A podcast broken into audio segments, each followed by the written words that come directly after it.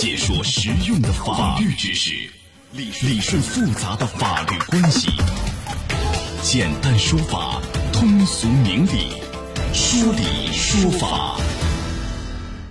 我做了这二十七年牢啊，这是吃了很多苦。对我个人来说，也是，就是用金钱是无法弥补的这个损失。要啊是两千万，就是三千万都无法弥补我这个损失。再加上我家里，我整个家庭都受到了巨大的伤害打击。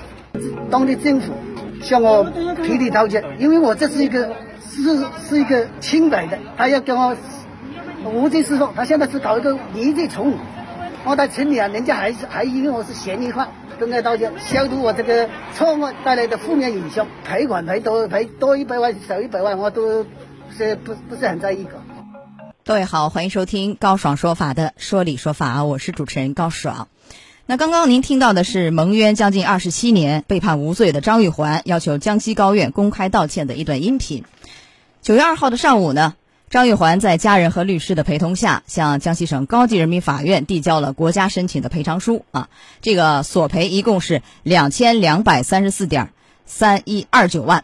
那么这个话题就立刻冲上了微博热搜，两千两百三十四万多元的这个赔偿申请依据到底是什么？能得到法律支持吗？来，今天我们来讲一讲。邀请到的嘉宾是左迎春律师，左律师您好。主持人好，听众朋友们大家好，欢迎您做客节目。好，张玉环的这个国家申请的要求是两千两百三十四万多元啊，国家赔偿。那么这个到底是怎么算出来的？他的代理律师呢，陈广新就详细解析了一下这个计算的依据，我们来听一听。那第一项侵犯人身自由赔偿金的计算，按国赔法的规定，是以国家上一年度职工日平均工资来计算。二零一九年，国家的日平日日呃日平均工资是三百四十六点七五元，这个日平均工资所对应的法定的劳动时间是不超过八个小时，但是张玉环是一年三百六十五天。二十四小时被限制人身自由，这个是长时间的羁押，三倍于这个法定的劳动时间。所以说，张玉环在申请的时候是以三倍的日赔偿标准来申请侵犯人身自由赔偿金。第二个是侵犯健康权赔偿金，还有后续的治疗费用。因为张玉环在被羁押之前是身体非常健康，没有任何疾病。被羁押以后，尤其是在侦查阶段，侦查机关为了取得他的有罪供述，就对他进行了惨无人道的刑讯逼供。那这个后续的治疗费用。也需要让司法机关来赔偿。第三个就是精神损害抚慰金。除了张玉环本人受到严重的惨无人道的情绪行为之外，这个案子对给他的家人也带来了严重的精神损害。到到现在，张玉环就告诉我还是过不去这个坎儿，因为张玉环是国内目前所知的羁押时间最长的一个蒙冤者。那所以说，我们张玉环是以。百分之一百的精神损害比例去申请的精神损害抚慰金。第四项就是从九三年一直到二零年他无罪平反，这二十七年来，张玉环本人还有家属、他的朋友这些合理的申诉支出的费用，不只是这些差旅费，还有之前的也也请律师，这个支出的这些费用也应当赔偿。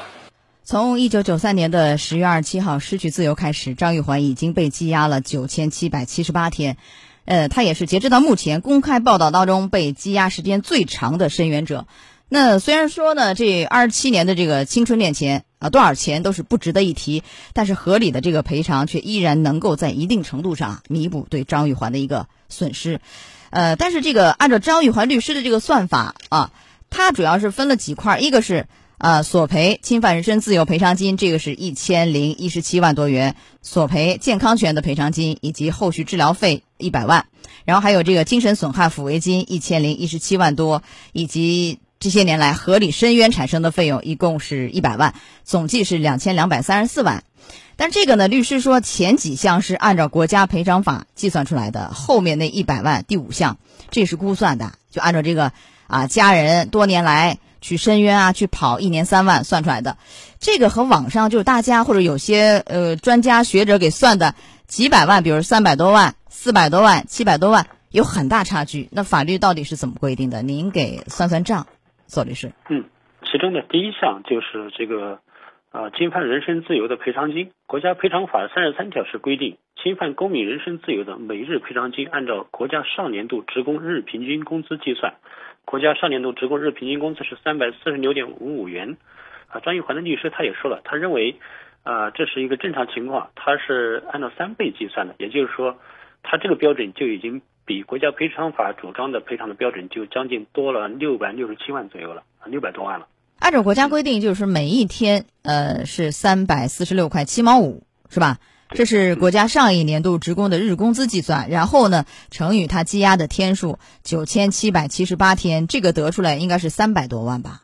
对的，啊，三百三十九万左右这么一个金额，按照三倍，将近就是一千零一十七万了。这么这个差距将近差两倍嘛，差距在这个地方。嗯，那侵犯公民生命健康权的那个呢，就身体有伤害嘛？这个它是怎么算的？国家规定又是怎么算的？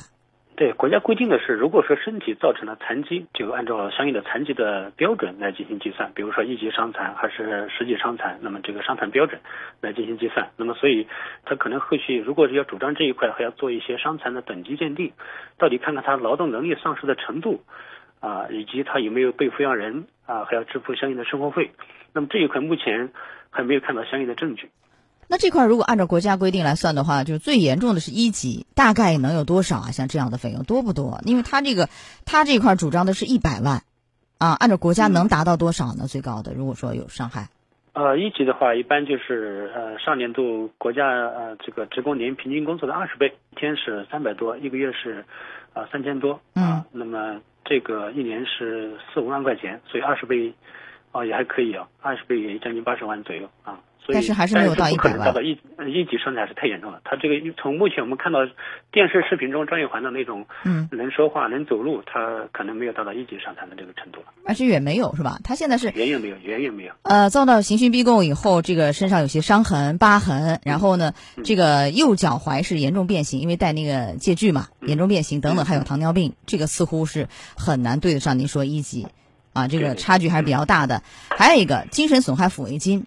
这个也是他的一个重大的一头，他这个其中讲到的也是按照三倍来算的吧？按照这国家算法的三倍。那国家规定这个精神损害抚慰金是多少？怎么一个算法？呃，这个最高院有一个有一个意见，就是说原则上不超过人身自由赔偿金和生命健康赔偿金的百分之三十五。那么如果说他这个人身自由赔偿金是啊三百多万，那么不超过百分之三十五，这个就一百多万了。如果是他按照他的计算是一千多万，那么不超过三三十五的话是三百多万，不管是多少了，不管是三百多万还是一千多万，他都没有按照百分之三十五计算，他是按照百分之百计算的。要按百分百算，那如果按百分之三十五来，我们讲讲就是这个国家规定的这个算法能得出来有多少啊？大概三百三十九万乘以百分之三十五嘛，一百多万多一点点。那他这个高出来就很多了，高出了将近。将近七八百万了，是吧？是这意思吧？多出很多。是的，是的，因为那个是一百一十九万和一千零一十七万，那将近差了八百八九百万呢。那如果按照国家规定总的算法，我们把这几项加起来，一共张玉环能得到多少的国家赔偿？总数的话？呃，那么前面的三百三十九万，这个是一个相对比较固定的一个金额了。总数呢？就是总数的话。来，我们说到这儿进广告，马上就回来。高爽说法正在直播。高爽制作主持。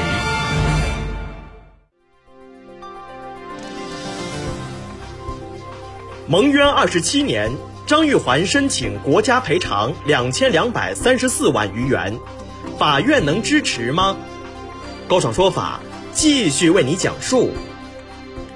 好，在半点广告以后，欢迎回来，欢迎您继续锁定江苏新闻广播高爽说法节目，我是主持人高爽，继续在您的身边问候您。啊，我们今天讲的是蒙冤将近二十七年，张玉环呢啊要求这个国家赔偿，申请将近是两千两百三十四万多元。那么这个能不能得到法律的支持呢？来，我们继续来探讨一下。邀请到的嘉宾是左迎春律师，左律师您好，主持人好，听众朋友们大家好，欢迎您做客节目。啊，因为前面我们讲了这个张玉环的律师是怎么算的这两千两百三十四万，您也说了，按照法律规定，这一项一项是多少？按照法律规定总的，哎，总数是吧？因为它有好几项，呃，精神损害抚慰金啊，一些费用等等，加起来一共是多少？按照法律规定，呃，这里面因为有几个不确定的因素，所以它我们可以算一个区间，它的金额应该是在四百五十七万到七百万之间吧，这么一个区间。那这个和张玉环提出来的这个申请两千两百三十四万相差很悬殊啊，是不是？是的。那很多的赔偿是按照三倍来计算的。呃，对，能得到法律支持吗？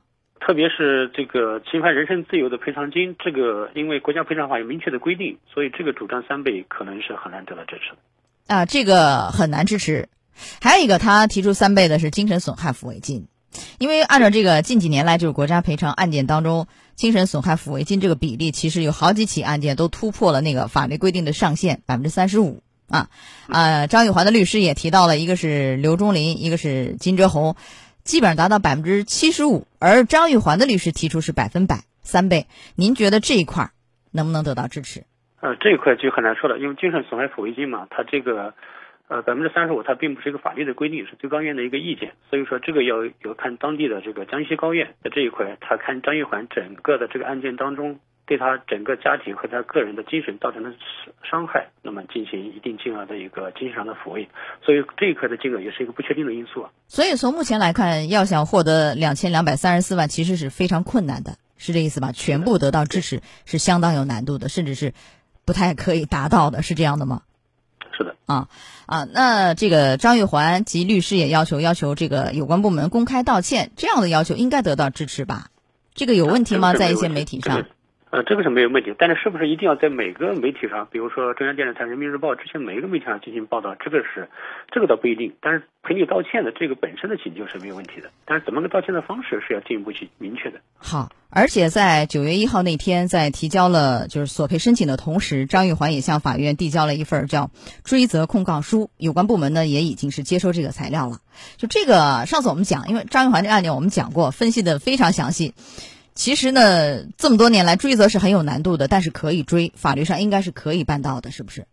啊，对，这个是，这是首先是他的权利，也是我们相关要主管部门和有关机关的一个义务了。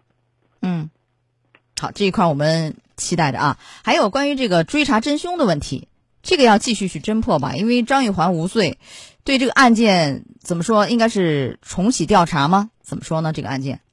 啊，当然对，因为这等于这个案件没有侦破嘛，没有侦破的案件，那么公安机关这个，呃，当然应该去继续对案件进行侦破了。因为现在的行政技术手段应该比以前要发达很多，啊，我们也期待这个案件能够真正的去水落石出。好的，来到这儿结束我们的说理说法，稍事休息一下，马上进入到案件聚焦。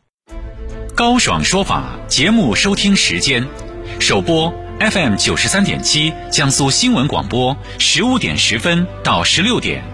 复播 AM 七零二江苏新闻综合广播，二十二点三十到二十三点。